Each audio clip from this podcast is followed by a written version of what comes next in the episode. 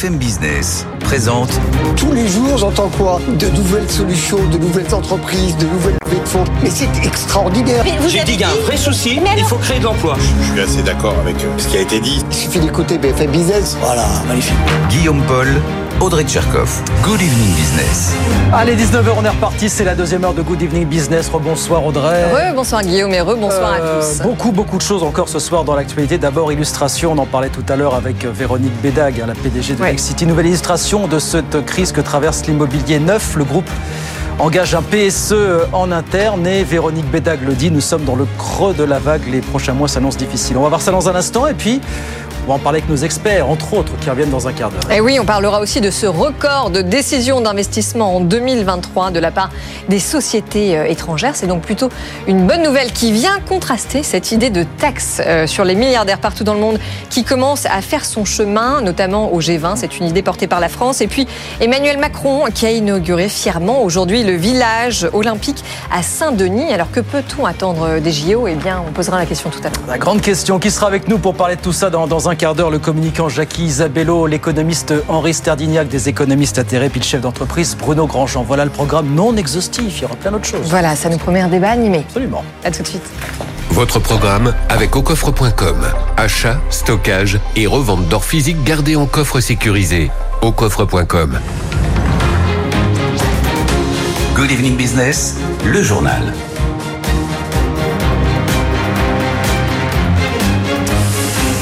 Donc on s'y attendait, la journée était très très dure pour le titre Next City à la Bourse de Paris. Il a perdu quasiment 20% après l'annonce des résultats hier soir inférieurs aux attentes. La suspension du versement d'un dividende pour 2023. Next City qui a donc aussi annoncé hier soir le lancement d'un PSE en interne pour faire face à cette crise de l'immobilier neuf. Les prochains mois seront durs, a dit Véronique Bédag, la PDG tout à l'heure. Écoutez. C'est une tempête parfaite, une crise qui est à la fois logement et, bureau. Euh, Les grands anciens disent qu'ils n'ont jamais vu ça.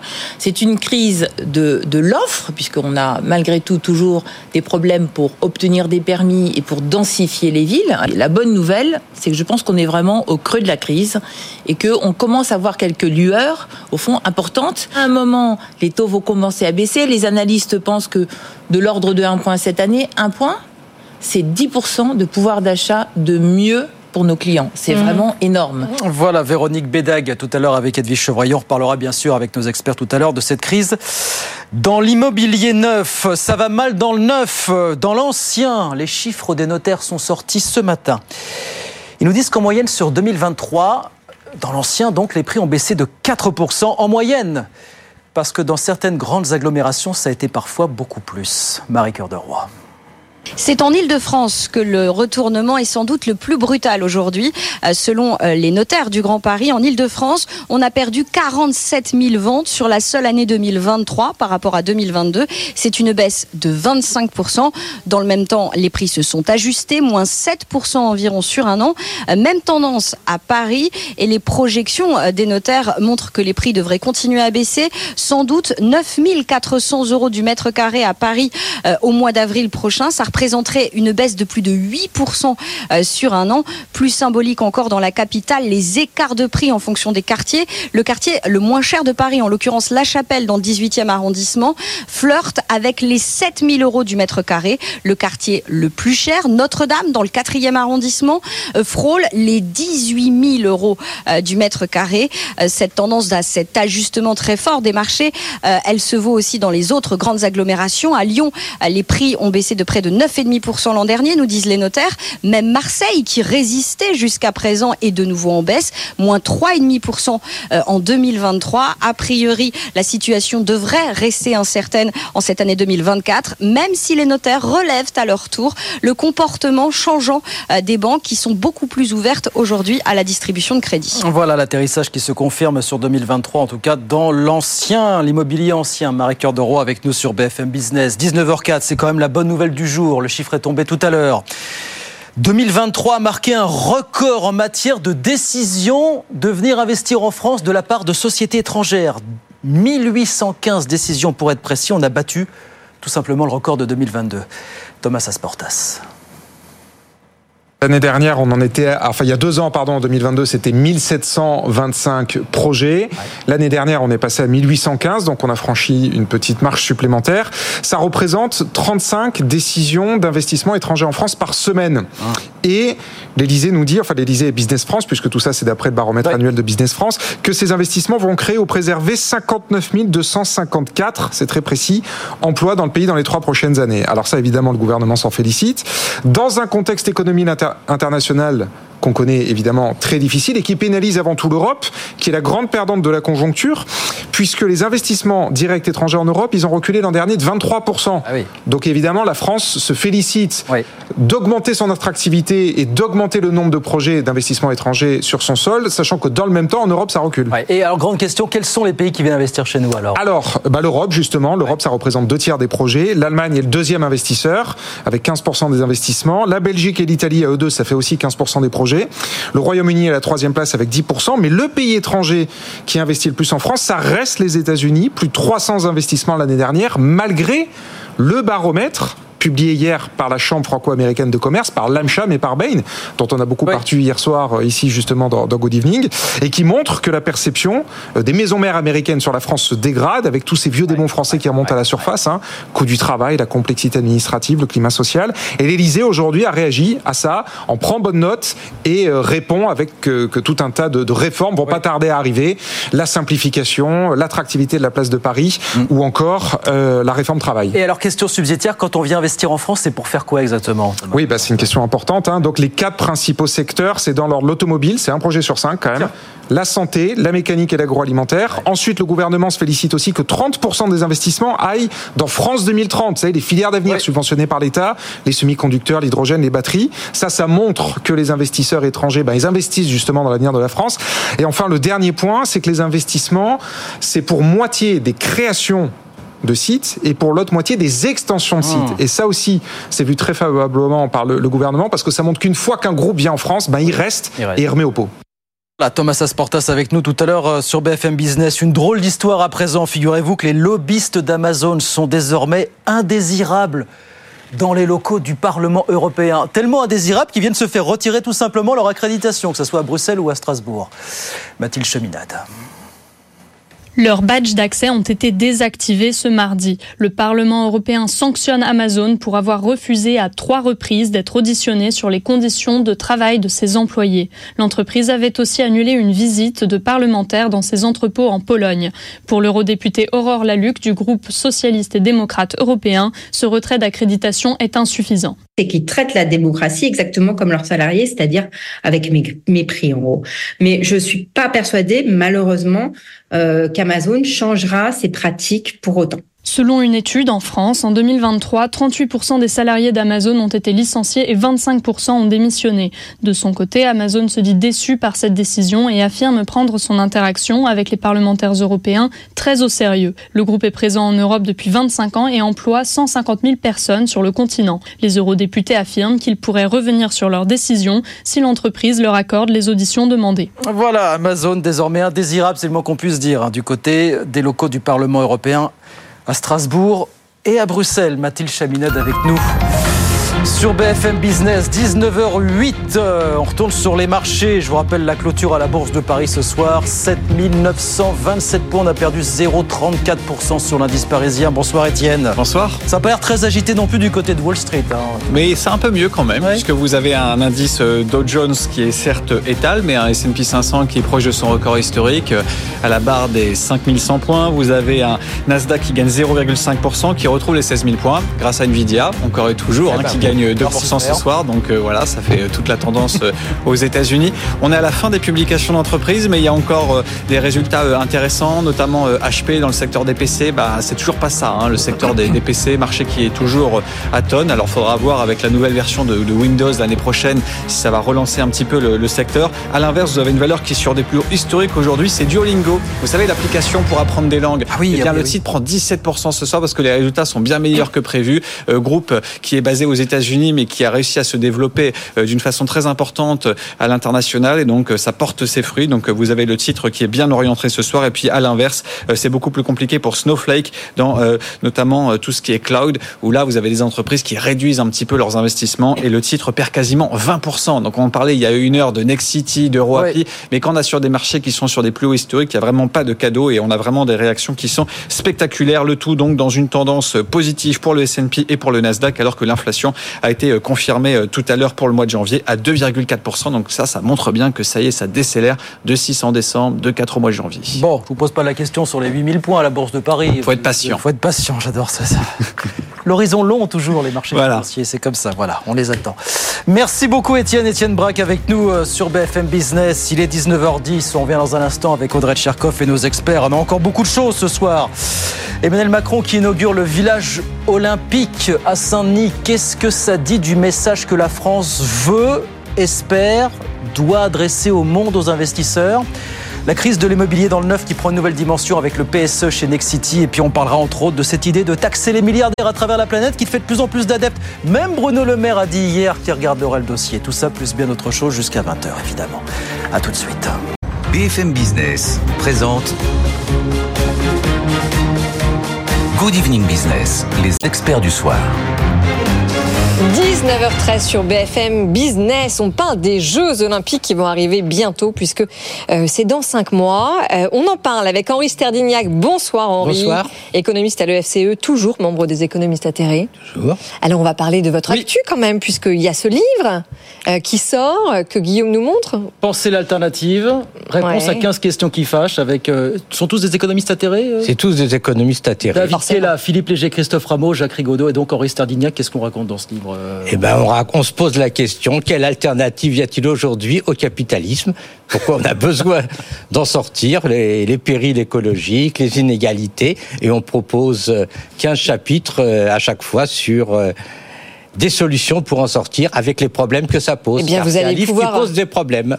Et qui apporte des solutions. Oui, surtout. Et qui apporte des solutions. Les éditions Fayard, je le précise. Voilà. Voilà. Donc des euh, réponses justement que vous allez distiller ce soir euh, aux questions que l'on va poser. Jacques Isabello, bonsoir. vous êtes euh, fondateur du cabinet Parlez-moi d'impact. Merci d'être avec nous. Et, puis, Bruno Grandjean, qui va arriver, président directeur de Redex, ancien président de la Fédération des industries mécaniques, qui semble-t-il est bloqué dans les bouchons. Ah, Ou dans un train SNCF. Dans un train SNCF, ça fait partie de la vie parisienne.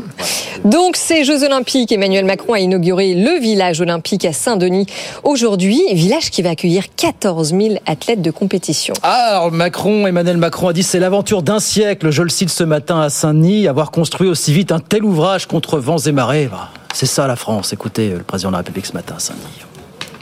C'est euh, une étape essentiel de ces Jeux olympiques et paralympiques. D'abord, c'est la démonstration que la France est une nation de bâtisseurs. Au moment même où on est en train de, en temps là aussi, d'achever la, la, reconstruction de Notre-Dame de Paris, eh bien ce chantier aura été livré en temps, en heure et au budget. Et malgré le Covid, malgré les deux ans d'inflation, malgré la guerre en Ukraine, les équipes de la Solidéo, l'ensemble des entreprises en lien avec tous les élus locaux les aménageurs, les architectes, etc., ont fait un travail extraordinaire qui fait que c'est le plus grand projet d'aménagement, de création de logements, de création de bureaux de France. Et il a été fait dans un temps absolument record.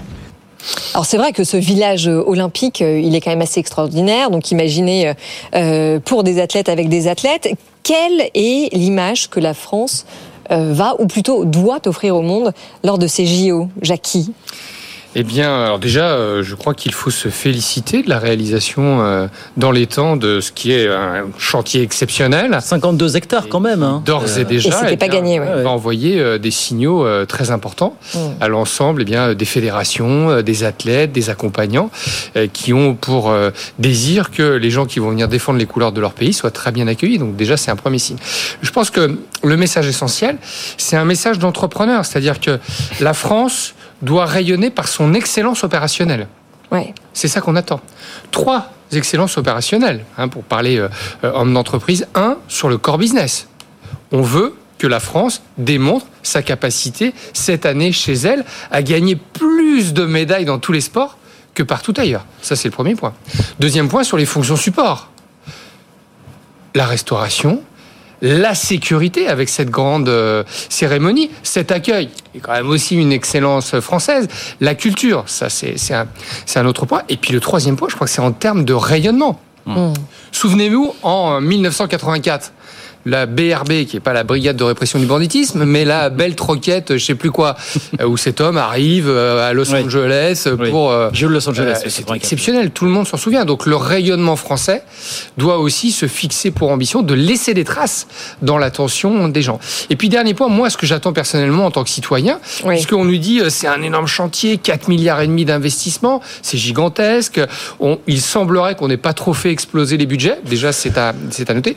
J'ai employé le, le conditionnel. Pour le moment, pour le moment, oui. mon cher Guillaume, eh bien, c'est que tous les ans, à l'Assemblée nationale et au Parlement, comme on fait un PLF, eh bien, qu'on puisse faire un espèce de PLF pour montrer les impacts qu'auront eu les JO euh, sur la France. Parce que sinon, les gens vont se dire, oh là là, les JO, ça coûte toujours de l'argent, ça rapporte rien. Ce qui n'est pas vrai.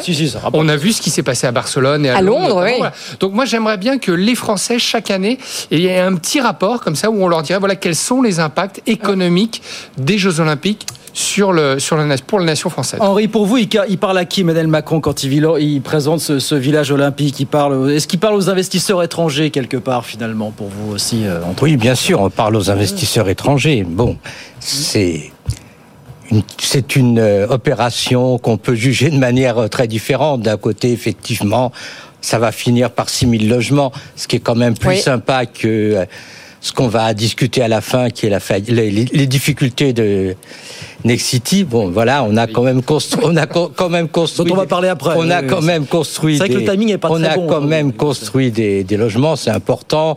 On va effectivement avoir une une cérémonie, une, une euh, des Jeux Olympiques qui vont bien se passer. Bon, la pour une fois,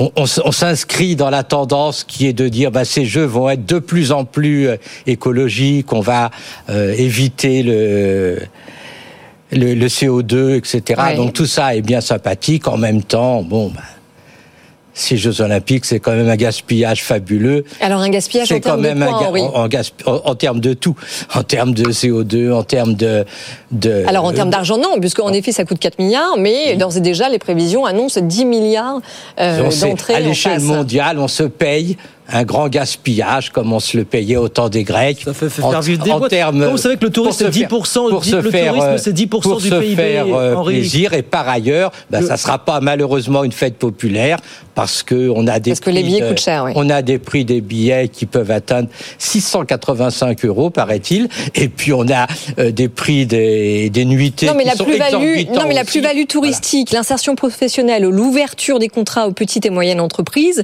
euh, ça, ça, on ne peut pas le nier, Henri Je Sterdyniak. ne nie pas. J'ai dit que c'est pour ça que le bilan est forcément euh, et, et le bilan est forcément mitigé. On va avoir des athlètes attendez. qui vont avoir des médailles, c'est génial. Mais bon, euh, Dans on se dit c'est malheureux au lieu de Henri. passer leur temps euh, de, à faire euh, des, des, des longueurs de bassin. Bon, si effectivement ils avaient fait des études. Euh, en informatique ou en... Oh bah non, alors ça serait attendez, quand même on, plus euh, sympathique. ne peut pas dire ça, mais je attendez. suis- je on suis- peut pas non, non, mais il n'y a pas de dans- saut au dans un- dans pays, Cher dans un Henri Stardignac, j'ai porté le maillot de l'équipe de France junior de volleyball et que l'ensemble de mes copains étaient tous bac plus 5. Donc il y a des so- il y a des sports où les gens font énormément d'études. Oui. C'est vrai Kylian Mbappé et ses amis qui gagnent 200 millions par an font pas ça. Mais vous avez tout un tas de de, de, de sports où les jeunes sont obligés de concilier des études performantes. Vous reprendrez la carrière de Éric Bouvier qui était un pilier de l'équipe de France des années 80.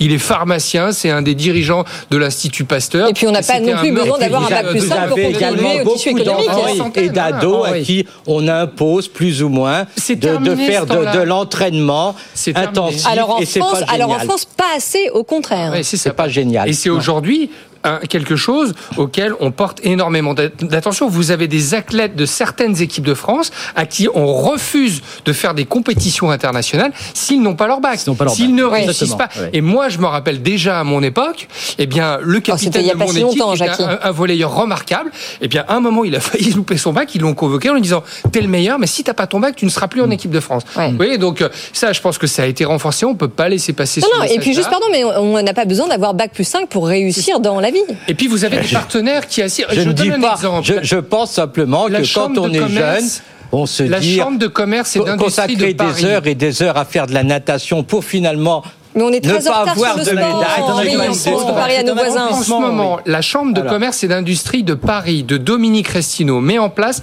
un dispositif de teaming, pardon du terme anglais, entre des athlètes de haut niveau qui vont participer aux Jeux Olympiques avec des entrepreneurs pour que ces entrepreneurs leur expliquent ce que c'est la vie d'entrepreneur et leur disent tu es un athlète aujourd'hui, tu vas défendre les couleurs de la France, mais demain voilà comment tu dois penser l'évolution dans le sport et ta reconversion de carrière. Ça se fait, il y a plein d'initiatives. Et puis, Euh, on prend soin des athlètes aujourd'hui beaucoup qui- plus qu'avant. Ce qu'il faut dire aussi, Henri, c'est dans un pays où le tourisme pèse grosso modo 10% du PIB, songez à toutes les entreprises, tous les secteurs qui vont faire quand même de belles affaires, qui vont pouvoir investir, qui vont pouvoir embaucher, qui vont pouvoir créer. Non, mais des retombées absolument économiques à hauteur de 10 milliards d'euros. voilà. Euh, C'est à voilà, la fin de la soirée qu'on compte les bouses.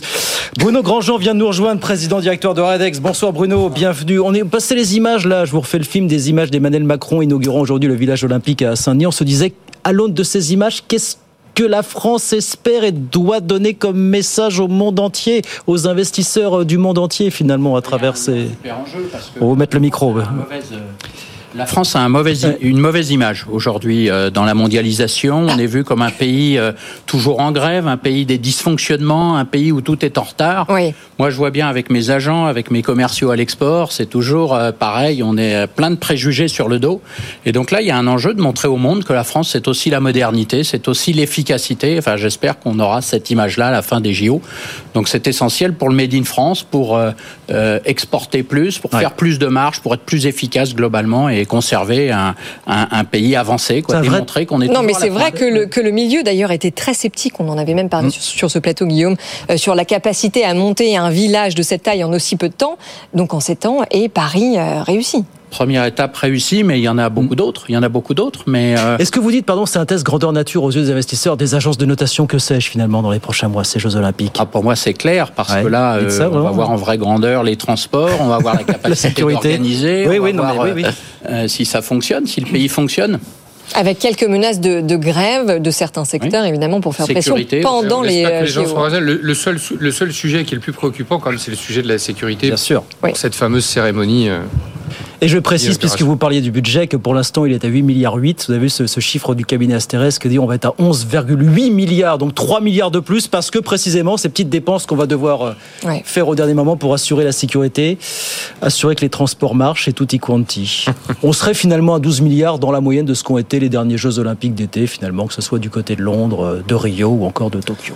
D'où l'importance, chaque année au Parlement, de mesurer les retombées pour Oui. dire aux Français, comme on le fait dans les entreprises, nous dépensons beaucoup d'argent en amont, mais c'est pour recueillir les bénéfices de ça et les fruits. euh, euh, Oui, et puis attendez, la parce qu'il y a les, euh. bénéfices nets, mais ce n'est pas que ça. Euh, Par exemple, les JO pour Barcelone, ça a fait gagner 50 ans à la ville en termes d'infrastructures. euh, Je vous le confirme. Oui, je vais aller avant et après. La situation de la France est différente parce qu'en même temps, on se vante d'avoir des JO dans lesquels on a le moins construit par rapport à à d'autres. euh, On a construit Oui, mais très on a peu. modernisé nos, nos Oui, mais transports, on a, modernisé nos peu. infrastructures On a aussi. construit très peu Euh, oui. d'infrastructures sportives. On, en On a s'est basé sur l'existant. Qu'une par rapport à d'autres. Sans parler des On lignes. pas, euh, Oui, mais on a nettoyé la Seine, alors rien. si on peut Sans parler des lignes de métro qui devaient être prêtes pour, euh, si je ne m'abuse, pour les Jeux Olympiques et qui ne le seront pas, plus le CDG Express. euh, Enfin bref. Euh, on parlait d'immobilier. Bon, on va en venir à Next City justement, autre temps fort d'aujourd'hui. Premier promoteur français qui lui aussi finit forcément par être atteint par la crise du neuf. Le groupe euh, s'est confirmé va engager un PSE. Enfin, Oui, et c'est sa PDG, euh, Véronique Béda, qui était tout à l'heure sur BFM Business au micro d'Edwige Chevrillon. Elle l'a dit, la situation est complexe, pour dire le moins. Le groupe doit s'adapter. Écoutez. C'est une tempête parfaite. Une crise qui est à la fois logement et, et bureau. Euh, Les grands anciens disent qu'ils n'ont jamais vu ça. C'est une crise de, de l'offre, puisqu'on a malgré tout toujours des problèmes pour obtenir des permis et pour densifier les villes. La bonne nouvelle, c'est que je pense qu'on est vraiment au creux de la crise et qu'on commence à voir quelques lueurs, au fond, importantes. À un moment, les taux vont commencer à baisser. Les analystes pensent que de l'ordre de 1 point cette année, 1 point, c'est 10% de pouvoir d'achat de mieux pour nos clients. C'est Mhm. vraiment énorme. Oui, alors euh, la situation est quand même complexe, hein, puisque le titre a dévissé, euh, il a perdu 20% euh, ce matin.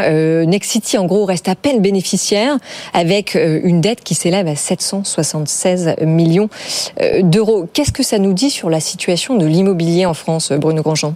Bah, il y, a, il y, a, une crise très profonde, je crois que ça a été bien expliqué. on a une crise de l'offre et de la demande. C'est-à-dire qu'il n'y a plus d'offres, mais il n'y a plus beaucoup de demandes non plus. Enfin, en tout cas, on a du mal à financer et on a du mal à construire avec cette norme énergétique qui est pas arrivée au plus mauvais moment, avec euh, euh, des difficultés euh, dans tous les domaines, une, une conjonction de, de, de, mauvaises nouvelles et puis peut-être une politique beaucoup trop collectiviste, beaucoup trop étatisée depuis des années. On a eu des ministres du logement qui étaient toujours, ça a été Guesso, je crois, ça a été Cécile Duflot, ça a été Emma on a eu euh, une politique euh, de rationalisation finalement, euh, où le propriétaire était vu comme une était diabolisé. Et on voit les limites de tout ça. Peut-être un élément qui, n'est pas trop évoqué dans le débat, mais la suppression de la taxe d'habitation qui a fait porter sur les sur les propriétaires la charge des taxes foncières, des taxes foncières qui augmentent énormément pour compenser un certain nombre de, de, de, besoins des collectivités et puis euh, euh, également un effet qu'on ne voit pas encore, mais en cascade, les collectivités locales vivent beaucoup des droits de mutation. Oui. Et on va avoir euh, réforme, des difficultés dans les collectivités locales en cascade en 2024-2025. Il y a ce chiffre effrayant, Henri, c'est la Fédération française du bâtiment. Tout ça pourrait faire disparaître 300 000 emplois d'ici la fin de l'année 2025. C'est quand même assez terrifiant, ce chiffre. Hein. Oui, c'est tout à fait terrifiant, sachant que c'est quand même dans le domaine du logement et de la rénovation urbaine que nous avons aujourd'hui en France les plus grands besoins. Donc on a ce paradoxe complet que effectivement, euh, d'un côté, il y a des risques de disparition d'emplois. Moi, j'avais 150 000. Et puis de l'autre, effectivement, euh, il faut faire quelque chose. Ça veut dire que naturellement, il faut absolument que le gouvernement lance une grande politique Alors ça, de logement et de la rénovation. Mais c'est la grande promesse et la de Gabriel Attal, mon cher Henri. Et la première, le, fait de supprimer, de réduire les primes de ma prime rénov, c'est quand même pas un bon signe. Les temps sont durs. Il, temps sont durs, Henri. Non, il mais s'attaquer à la crise du logement, Gabriel Attal en a parlé dans son discours de politique générale. Le problème, c'est il a parlé d'aller chercher le logement avec les dents. Donc on sent en tout cas qu'il y a une dynamique. Jusqu'à présent, bah, il n'y a pas le, il a pas de grand plan euh, annoncé que les, HLM que les HLM ont été euh, privés de ressources financières et qu'il faut absolument euh, relancer le logement social et que par ailleurs, bah, comme on l'a dit, il faut donner des coups sur la tête aux, aux maires 1,2 million de logements sociaux en attente. Oui. C'est par-dessus les maires. Oui, ce qui est, euh, je suis d'accord avec euh, ce que dit. On a failli le faire il y a quelques années. On s'est dit on va, on va donner les clés au préfet pour passer au-dessus des maires. Ça s'est pas fait ben, finalement. ça s'est pas fait et puis ça ne se ça ne se fera pas. Je suis assez d'accord avec ce que ce que disait Bruno. Euh, on a quand même des injonctions paradoxales, c'est-à-dire que le président de la République parle d'une troisième grande loi de décentralisation et donc bah, le logement pour les élus locaux c'est quelque chose d'assez stratégique. Et aujourd'hui un maire qui bâtit est un maire, qui ne sera pas réélu. Alors qu'avant, le maire bâtisseur, c'était une promesse d'une carrière politique euh, euh, de, longue haleine. Donc ça, c'est un point qui est Alors c'est pas tout à fait vrai sur l'ensemble ah des... ça, dépend des territoires. Euh, avec le temps, ça va se révéler. Il y a des tas de villes en banlieue où les maires ont eu des politiques de, de, de, de, bâtir et, ils ont, et ça leur a assuré, ça leur a assuré des électeurs. Donc, la taxe d'habitation, le zéro artificiel Mmh. nette euh, qui s'impose aussi à une conjonction et eh bien, de politique et, d'entrepreneurs euh, rajoute à tout ça. Et puis juste pour pas redire ce qui a été dit, c'est un point important parce qu'on sait très bien que le logement, c'est stratégique pour la proposition économique générale du pays. On a souvent dit en France, les gens ne sont pas assez mobiles parce que la proposition en termes de logement n'est pas là où. Ah, mais on ne peut pas parler de réindustrialisation sans parler de politique du, logement. Vous parliez du, non, mais reprenons ce que vous disiez tout à l'heure. Vous disiez la France formidable, 10, points de PIB pour le tourisme. Aujourd'hui, les gens qui attirent des travailleurs dans les zones touristiques ne peuvent pas les loger. Oui. Et donc eux, ils vont pas gagner un salaire pour le redépenser dans le logement. Ça, c'est ce ne sont pas des points conjoncturels, ce sont des, des points qui sont stratégiquement handicapants pour les territoires. Donc au-delà de tous les aspects, c'est bien de dire on va aller les chercher avec les dents, de faire de la rhétorique. Moi, je peux en prendre 50, hein, des formules comme ça. Euh, mais derrière, quelle est la politique publique qui est déployée et sur qui on s'appuie. Et si on s'appuie sur les élus locaux, déjà, un, on leur tapera pas sur la tête, parce que juste pour conclure, les élus locaux demain, ils peuvent être les agriculteurs d'hier quand même. Hein. Ils sont capables de le faire. Mais ils commencent à Donc, monter il faut au bien les créneau en traiter. disant attention, nous aussi on peut se manifester d'ici l'été, le début des Jeux. Olympiques hein, est bâtiments. Bon, en tout cas, tous les yeux sont rivés sur le Ils nouveau seront ministre plus Logement. que certains, on en est certain, mais le jour où ils se réveilleront, attention. Voilà pour Next City, donc qui a perdu 20% à la Bourse de Paris. Aujourd'hui, 19h31 sur BFM Business. BFM Business présente Good Evening Business, les experts du soir. 19h34 sur BFM Business, les experts du soir vous parlent de la taxation des milliardaires, en tout cas de ce projet qui est porté par Bruno Le Maire au G20. Nous sommes avec Bruno Grandjean, Henri Sterdignac et Jackie Isabello. Donc, cette idée, Guillaume, est évoquée au G20 qui se tient en ce moment à Sao Paulo, au Brésil. Donc, c'est celle de taxer les milliardaires à travers le monde. Ouais, G20 où l'économiste français Gabriel Zuckman hein, doit présenter ses pistes concrètes sur le sujet aujourd'hui. On va suivre ça, c'est une question hein, sur, BFM Business. L'idée fait son chemin, même là où on s'y attendait pas forcément, parce que c'est Bruno Le Maire qui a dit hier que finalement que oui, c'est quelque chose qu'on pourrait effectivement euh, regarder. Écoutez le ministre hier au Brésil.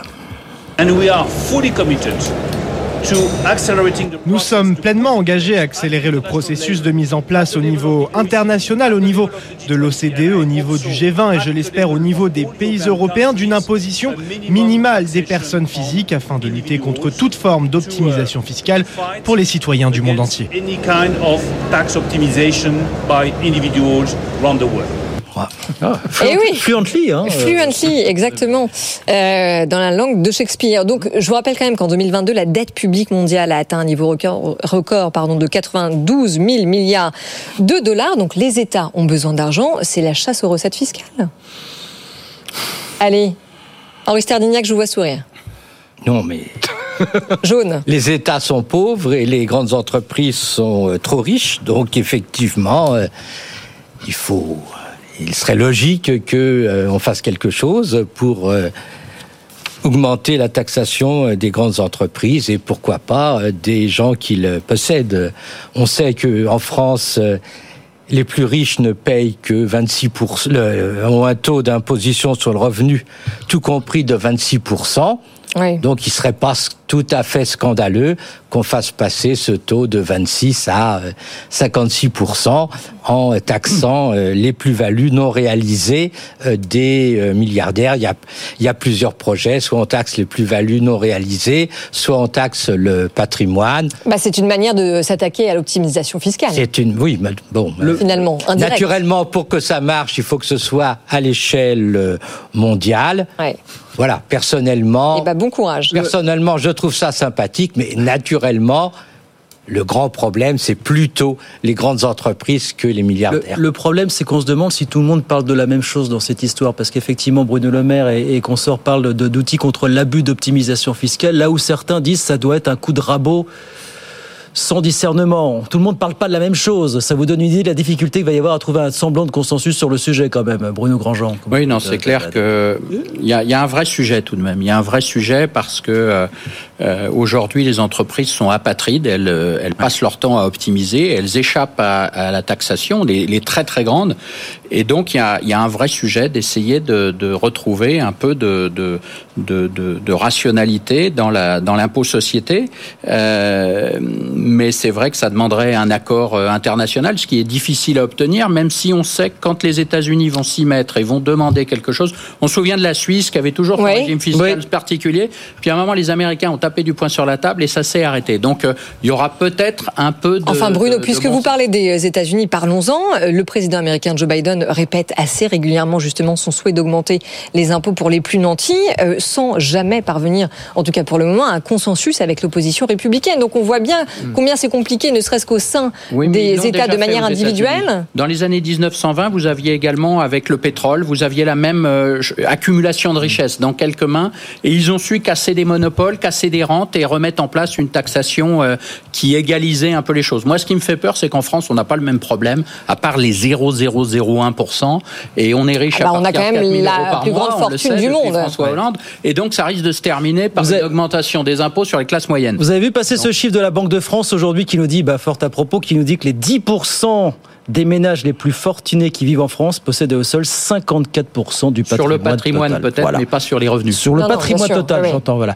Mais c'est intéressant de voir que cette idée fait son chemin, que- qu'on commence à en parler. Il y avait les propositions de Jean Pisani-Ferry il y a de ça quelques, quelques temps. L'Allemagne en a parlé même pendant la campagne des élections législatives. Voilà. Oui, mais pareil, sans se- sans ne mettre pas d'accord. oublier qu'il y a eu un D'accord, mais- accord. Il faut pas oublier qu'il y a eu un accord sur l'impôt sur les sociétés au niveau de l'OCDE Oui, voilà. qui a été généralisé à l'échelle mondiale Et donc on il n'est peut pas encore mis imaginer en place. Il n'est pas encore mis en place. il y a encore eu un place. accord, mais on peut imaginer un accord similaire sur l'impôt sur le revenu. La taxation des activités numériques euh, des, des grands groupes euh, Oui. n'est pas encore euh, mis en place. Alors, on parle bien du, de Joe Biden, le, le représentant de cet État formidable qui s'appelle le Delaware. hein. Vous, vous, vous me confirmez Celui bien. qui confond Emmanuel Macron Et donc, avec le euh, François représentant Mitterrand. du oui. Delaware nous explique Ouais. va essayer de mettre en place des choses pour euh, minimiser l'optimisation fiscale. Alors, les géostratégies, si, euh, les, les gé- géostratèges et les géopoliticiens euh, se, se marraient.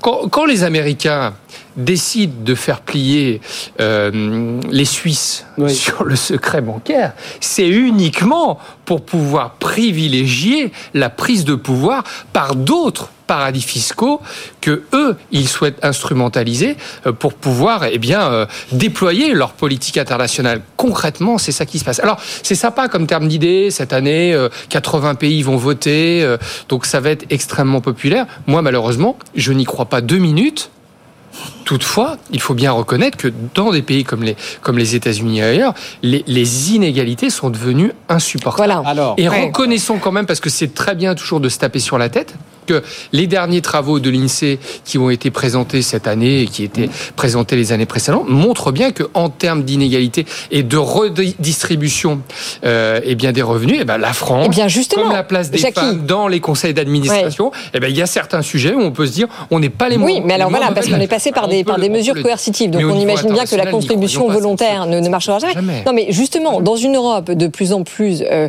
euh, inégalitaire, on a même vu en juin dernier, donc il n'y a pas si longtemps que ça, plusieurs milliardaires euh, rejoindre un groupe d'économistes et de militants pour demander eux-mêmes d'être plus taxés. Et 2% du patrimoine des milliardaires, ça rapporterait 250 milliards de dollars par an. Peut-être l'ont-ils fait pour éviter le coup de rabot. Peut-être l'ont-ils fait pour éviter justement que le- la pièce Oui, tombe du mauvais pas la obligé suite. euh, d'être en fer de lance sur ce pas, hein, sujet. mais- Ils sont capables comme ça de. C'est vrai qu'il y a 2500 de- de- milliardaires de dans le faire de monde. la, hein. de la communication, d'utiliser de, de phén- phénomènes rhétoriques comme euh, euh, Elon Musk vous explique que dans 15 ans, il est sur Mars pour pouvoir attirer euh, euh, les, les- les investisseurs. Ils, sont capables comme ça de, de se mobiliser autour de, de sujets sur lesquels personne a, a discuté. Euh, ils peuvent le faire aujourd'hui. Pourquoi ils prennent pas leur patrimoine et ils l'affectent pas directement Ah ben, à il y en leur a beaucoup qui le font. Ah ben, il y en a beaucoup qui le font, a quand même. Attendez, on croit Mais entendre Henri Sterdignac. Ils peuvent le faire de manière beaucoup plus importante. euh, parce qu'effectivement, les fondations aux États-Unis euh, ont la capacité de porter des politiques sociales. euh, Bah, je vous rappelle que Bill Gates a euh, donné la euh, majeure partie de sa fortune. Ils peuvent le faire Oui. plus encore. Enfin, pas lui, mais Il faut pas, il faut pas voir les Américains comme le diable Voilà. dans, dans, dans la boîte.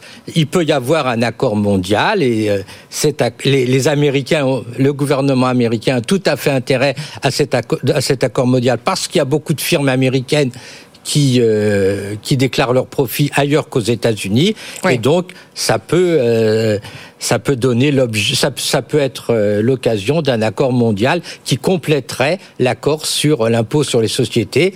Et il est sympathique que euh, la France pousse dans ce sens-là. La France euh, Bon, Bruno Le Maire a supprimé euh, l'ISF en France, donc on peut se dire c'est quand même un peu euh, de, de Jamais trop tard pour bien faire, Henri. Et, mais et on sait par ailleurs qu'il existe dans notre système fiscal des niches totalement insupportables, notamment le fait que les plus riches ne payent pas l'impôt sur le revenu grâce à des holdings familiales et des familiaux, et ça, il faut Et absolument. je, donne juste un chiffre. Sur chaque dollar de revenu fiscal généré dans les pays du G20, moins de 8% proviennent de l'impôt sur la fortune. Bruno Le Maire, il a habillé ça de manière mercantile très ubi. Il, dit, taxe- il parle de taxation minimale des individus. Vous êtes à l'aise avec cette euh, expression? Taxation minimale des individus. créativité en termes de taxation, on est toujours leader. La TVA est une invention française qui s'est répandue à travers le monde. Donc euh, taxation minimale des individus. Mais, comme, on, comme on a fait pour les entreprises avec l'instauration d'un taux minimum d'impôt à 15 Pourquoi pas? Ça paraît pas complètement aberrant, mais ça ne s'applique pas à la France. Encore une fois, on prend les inégalités américaines et on les transpose en France, où il n'y a pas de problème d'inégalité aussi importante qu'aux États-Unis. Il est question de 3500 personnes en France, 3500 familles en France au maximum. Oui, mais ça peut rapporter beaucoup. Oui, ça peut rapporter beaucoup. 2500 milliardaires dans le monde, à l'échelle du monde, attention. Hein, voilà. Moi, je voudrais juste poser une, une, question. Je, suis quand même surpris que le ministre de l'économie euh, euh, soutienne cette mesure. Euh, la France est, est, surendettée. On a 3000, quasiment 100 milliards de, de, de dettes publiques. Qui achète cette, cette dette publique? Des investisseurs asiatiques, investisseurs, japonais, beaucoup de japonais. Bruno Le Maire, à qui Bruno Le Maire va dire je vais vous taxer de manière très ouverte dans les médias. Mais de l'autre côté, en catimini, euh, vous seriez sympa d'acheter ma dette parce que je suis incapable d'économiser euh, pour la réduire euh, de moi-même. Ça, c'est totalement faux. C'est totalement faux. Quand vous êtes riche, je peux vous dire. Oh, c'est totalement faux. C'est totalement faux. Ah bah, C'est-à-dire, allez argumenter. Quand vous êtes riche, vous n'achetez pas de la dette publique française. Bernard Arnault n'est pas riche parce qu'il détient la dette publique française. Les plus riches, c'est des gens qui détiennent des entreprises ou qui détiennent de l'immobilier. C'est jamais des gens qui, détiennent, qui vont mettre leur argent à caisse Souvent, oui, participent euh, euh, à des fonds d'investissement qui eux-mêmes achètent de la dette française. Non, non c'est vraiment les, fonds d'investissement les plus minables qui achètent la dette publique française. Enfin. Ah bah ils sont nombreux alors. Non, ils sont pas nombreux non, comme Au moins, leur argent reste au chaud, voilà, pour le coup. Il n'y a, pas, pas de risque sur le coup. Bien. Il reste quelques minutes pour parler de la SNCF. Donc, euh, polémique qui a explosé depuis l'annonce hier soir du bénéfice net de 1,3 milliard d'euros l'an dernier, qui n'était pas un record, parce qu'on avait fait 2,4 l'année d'avant. Écoutez ce matin Fabien Villedieu, délégué Sudrail SNCF, qui dit bah voilà, il faut que les cheminots soient un peu mieux récompensés de ces résultats. Écoutez ce qu'il disait.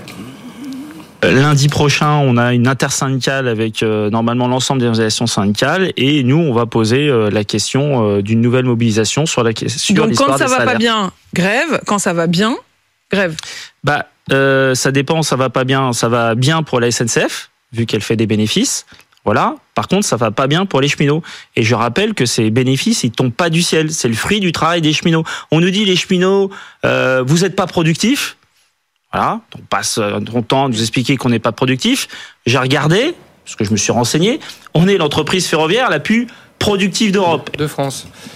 Non, mais alors, c'est vrai, il y a la raison. Il y a, il y a, eu une augmentation de la productivité. Euh, Bruno Grandjean, je sens que ça vous met en colère. Oui, parce que la SNCF fait semblant de jouer à l'entreprise, mais avec 20 milliards d'euros par an de, subventions publiques, avec euh, des conditions très particulières, avec des salaires élevés, avec un absentéisme record dénoncé par la Cour des comptes, avec des problèmes chroniques euh, euh d'engagement de, de, et de, prise en otage finalement des Français périodiques pour arriver à un toujours plus, parce qu'ils sont en situation de quasi-monopole. Hein. On a créé des bus alternatifs à la SNCF il y a moins de dix ans. Euh, jusqu'à à, cette date-là, ils avaient l'exclusivité des transports collectifs. Donc c'est une situation très particulière dont certains abusent dans une logique du toujours plus qui avait été dénoncée par François de Closet à certaines époques. On est à un salaire moyen, je crois, pour les cheminots à 2132 euros net contre 1600 euros dans le privé. Donc ils n'ont pas, euh, je trouve d'ailleurs assez curieux quand on est d'obédience un peu marxiste de demander une participation aux bénéfices. Oui, mais euh, là ils ne sont pas une Oui, mais c'est un totem social et c'est un totem politique. Oui, mais il faut en sortir justement. Et, cette exception économique de la SNCF, il faut arrêter. Henri Sterdignac, est-ce que pour vous, est-ce que les revendications de la Sudrail sont légitimes Je comprends que vous soyez tout à fait choqué que des travailleurs aient un niveau de salaire euh, convenable. Non, c'est tout, tout, à fait inacceptable, je suis d'accord. Oui, avec 20 milliards d'euros de subventions payés par les autres travailleurs. Les, subventions correspondent, comme vous savez, à des obligations de service public. Euh, cela dit, avec, avec, une qualité de service public quand même un peu défaillante, Henri. Cela, dit, naturellement, ben, on a besoin de la SNCF, on a besoin de développer le, le transport ferroviaire, on a besoin euh, d'investir dans le dans dans les chemins de fer. Donc euh, c'est quand même une bonne nouvelle qu'il y ait un excédent plutôt qu'un déficit. Pour le reste... Encore une dette de 24 milliards, hein oui. Une dette. Puisque 35 milliards ont été repris dans le cadre de, de la réforme du il faut, système ferroviaire. Il faut de bien 2018 que, par que les entreprises s'endettent pour euh, investir. hein. La, la SNCF a besoin chaque année d'invest- d'investir 12 milliards, entre 11 et 12 milliards d'investissements. De, de- donc c'est- assez euh, normal. Par ailleurs, effectivement, on peut euh, regretter que euh, les euh, prix, les prix des billets Ah. sont excessifs. Ça est tout à fait contradictoire avec le les objectifs en Voilà. matière de transport ferroviaire. Là, il y a un problème. parce On peut s'inquiéter effectivement de la dégradation euh, de certaines lignes. Voilà, non mais Et attendez, puis, parce que euh, par ailleurs, si on, si on est honnête, Henri, les euh, Oui. bénéfices, en effet, bien être honnête. de, de la SNCF qui reste en, euh, dans le vert pour la troisième année consécutive, c'est évidemment le fruit du travail de euh, l'ensemble des salariés, mais c'est aussi dû à l'augmentation du prix des billets. Parce, parce qu'on manque, c'est Emmanuel Le Chip qui nous disait tout à l'heure, de ces TGV dont on aurait bien besoin pour satisfaire la demande, parce que au milieu des années 2010, la SNCF, alors qu'on parlait de transition énergétique, déjà a je fais une croix sur les achats de rames. et on peut penser qu'effectivement la de stratégie de la, de la SNCF n'est pas la bonne, qu'elle a re- que c'est quand même une stratégie malthusienne par certains côtés, que les prix sont trop élevés, et ça c'est effectivement, un- c'est effectivement un, Moi, un je- problème. je. La SNCF, c'est une entreprise dont moi personnellement. Est-ce une entreprise normale? On posait la question. Non, ce c'est matin. pas une entreprise normale. D'ailleurs, plusieurs fois, on a, on, on a bien souligné. Bah, elle est pas dans- soumise dans à la loi du marché. Le fait que euh, ces, ces- ces ambitions de, de la mettre en concurrence avec tout un tas de gens, on a fait la même chose avec EDF. On a bien vu que ça, ça ne marchait pas, ça ne marchera pas avec la SNCF. Mais elle n'est pas soumise à la concurrence aujourd'hui. Bah, vous avez euh, la Renfe. Non, mais c'est Epsilon, euh, Epsilon. mais on parle de concurrence parce que l'Europe demande à la SNCF aussi de parler. Mais ça, c'est un autre sujet. Moi, c'est une entreprise dont j'ai envie d'être fier. Mais on est tous fiers de la SNCF, c'est pas le problème, de sécurité, c'est. On Mais est tous fiers de la la SNCF. SNCF aujourd'hui, eh bien, elle est prise en, en otage euh, par des gens qui nous expliquent des choses qui sont pour nous entrepreneurs hallucinantes. Avec Bruno, on a trouvé un truc. On va contracter 35 milliards de dettes, hein, Bruno. Et puis à un moment, voilà, on va gérer ça comme ça. Puis on demandera à l'État de, de, de, de reprendre la dette. Euh, et malgré ça, vous avez des gens qui, à la fin de l'année, après que l'État ait repris 35 milliards de dettes, demandent Ouais. les fruits des bénéfices d'une entreprise dont la dette est payée par l'im- l'impôt des Français. Alors, à un moment, un chef, ça doit cheffer. Donc là, ce qu'il faut en ce moment, c'est de la prise d'otage à l'approche des Jeux Olympiques. Mais un On jour, ne parle pas de prise il d'otage dans ces, dans ces bien circonstances. que les dirigeants de la SNCF, soutenus par les pouvoirs politiques, jouent le bras de force pour que la grève ne soit pas le préalable de l'exécution d'une mécanique de dialogue social. C'est ce qu'a dit Farandou, dans c'est ce les qu'a dit Farandou entreprises, hier. Le dialogue social, on discute, on discute, et au bout d'un moment, si les gens sont bornés, on brandit un peu la grève. C'est pas ce qui se passe ici. C'est pas ce qui se passe. On fait des grèves préventives. Les grèves préventives, à ce que je sache, ça n'a aucune base légale. Aujourd'hui, on sort du périmètre de dialogue des organisations sociales classiques. On va se créer, nous aussi, avec Bruno, un petit Non, mais surtout que là- euh, pour non, mais oui. et puis pour nous demander 35 On vous entend, Jackie. Non, mais surtout que là, vous euh, parlez justement de l'importance de réduire la dette, mais il ne faut pas oublier que la SNCF a des chantiers colossaux devant elle pour, pour préparer l'avenir, moderniser, a de la part moderniser des pouvoirs publics ce plan à réseau. 100 milliards. les réseaux, voilà, veut 100 milliards. Oui. le. Et le rapport Spinetta, le rapport Spinetta, rappelez-vous, nous disait que euh, l'âge moyen des actifs ferroviaires en France est de 30 ans. En Allemagne, c'est 17. Hein. Et moi, là où je voudrais euh, discuter avec euh, Henri, Henri, Vous avez deux minutes, la hein, SNCF, ça doit être l'entreprise exemplaire pour les gens qui n'ont pas les moyens de se déplacer. Et cette entreprise devrait Mais être c'est pas capable, possible, ça comme coûte trop les cher. hôpitaux, comme les pompiers, Allez, comme la police, de permettre aux gens qui n'ont pas beaucoup de moyens d'aller à l'autre bout de la France. Aujourd'hui, ça n'est absolument pas possible. Et dans cette exécution de sa mission de service public, eh bien, elle est défaillante et elle est défaillante aux dépens Alors, des gens qui sont dans le besoin. Premièrement, premièrement la dette de la SNCF n'est pas un problème. La la SNCF est, un, est, un- est une entreprise qui a beaucoup de besoins d'investissement. Il est tout à fait normal qu'elle ait une dette euh, importante. C'est pas, c'est pas, c'est pas ça la question. La question, effectivement, c'est que on a des services publics en France qui, effectivement, devraient fonctionner mieux et ne fonctionnent pas mieux parce qu'effectivement, ben, leur direction ne suit pas des stratégies, euh, des stratégies satisfaisantes. Et par ailleurs, on a à la SNCF point tout à fait spécial. On a euh, allongé on a, on a retardé l'âge de départ à la retraite sans, sans régler la question des fins de carrière et ça crée une situation. Allez, voilà, la SNCF difficile. devrait euh, penser l'alternative et donc se procurer votre Oui, dernier oui, bien sûr, ouvrage. elle devrait penser l'alternative, mais je suis tout à fait d'accord avec juste- vous je juste- qu'il faudrait baisser fortement les Rappelez tarifs. ce chiffre, la SNCF a coûté 2021, euh, chiffre du site FIPECO qu'on cite souvent. C'est incontestable. La SNCF a coûté en 2021 18,5 milliards d'euros en français, soit 276 euros par habitant. C'est-à-dire que c'est une facture qui est En, en y mettant l'investissement qui est nécessaire. Facture en partie financée par des ménages voilà. notamment qui ne prennent pas les transports en commun, qui ne prennent pas le TGV comme disait Jackie, et donc qui ne sont pas des utilisateurs de ces services. Voilà. C'est pareil pour les routes. C'est pareil. On finance les Allez, routes, même on si s'arrête voilà, là, 19h53. sinon on n'aura pas le temps pour l'extra time. Mais si on a le temps, l'extra time, il nous reste 3 minutes sur BFM Business. Vos humeurs du soir, coup de gueule, coup de cœur en 30 secondes chrono. Bruno, je vous vois sortir vos petites fiches. Voulez-vous commencer Oui, 30 moi d'habitude je suis plutôt coup de gueule, mais là c'est plutôt, euh, euh, je voudrais célébrer euh, une réussite. euh, Petite, modeste, mais tout de même euh, symbolique. L'emploi industriel a augmenté de 2,6% depuis le, le Covid, enfin par rapport à la situation pré-Covid, et même au quatrième trimestre euh, 2023, alors que l'on voit tous les secteurs s'effondrer ou tout du moins fortement ralentir, eh bien l'emploi industriel a continué à accroître. Alors c'est encore très modeste, mais c'est très encourageant et ça montre notamment que les chefs d'entreprise euh, parient sur l'avenir. Ils savent bien que les compétences les salariés, c'est leur principal actif et c'est à souligner. Je crois que c'est un signe de responsabilité et un élément positif pour l'avenir. Et voilà, c'était le coup de cœur de Bruno Grandjean. Henri Sterdignac, c'est à vous.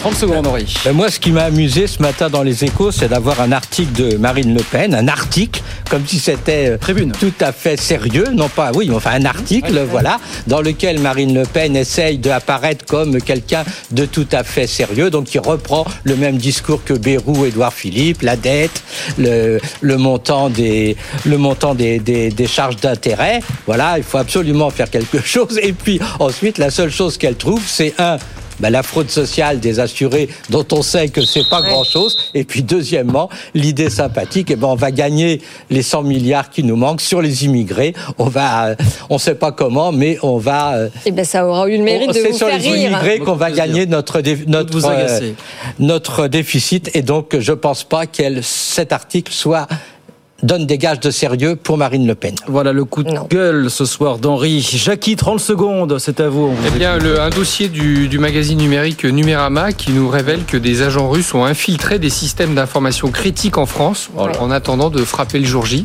Vous savez, tous les spécialistes de la guerre informationnelle euh, soulignent que euh, depuis quelques années, mais de plus en plus ces derniers mois, la, la Russie euh, fait euh, acte d'une agressivité numérique extrêmement importante et donc ils ont des agents dormants dans nos systèmes qui pourraient se réveiller euh, euh, un jour et puis euh, ils investissent de plus en plus euh, les lieux de, de réflexion euh, comme les think tanks et c'est extrêmement préoccupant. Et il faut dire qu'on ne fait pas grand-chose face à cela. hein.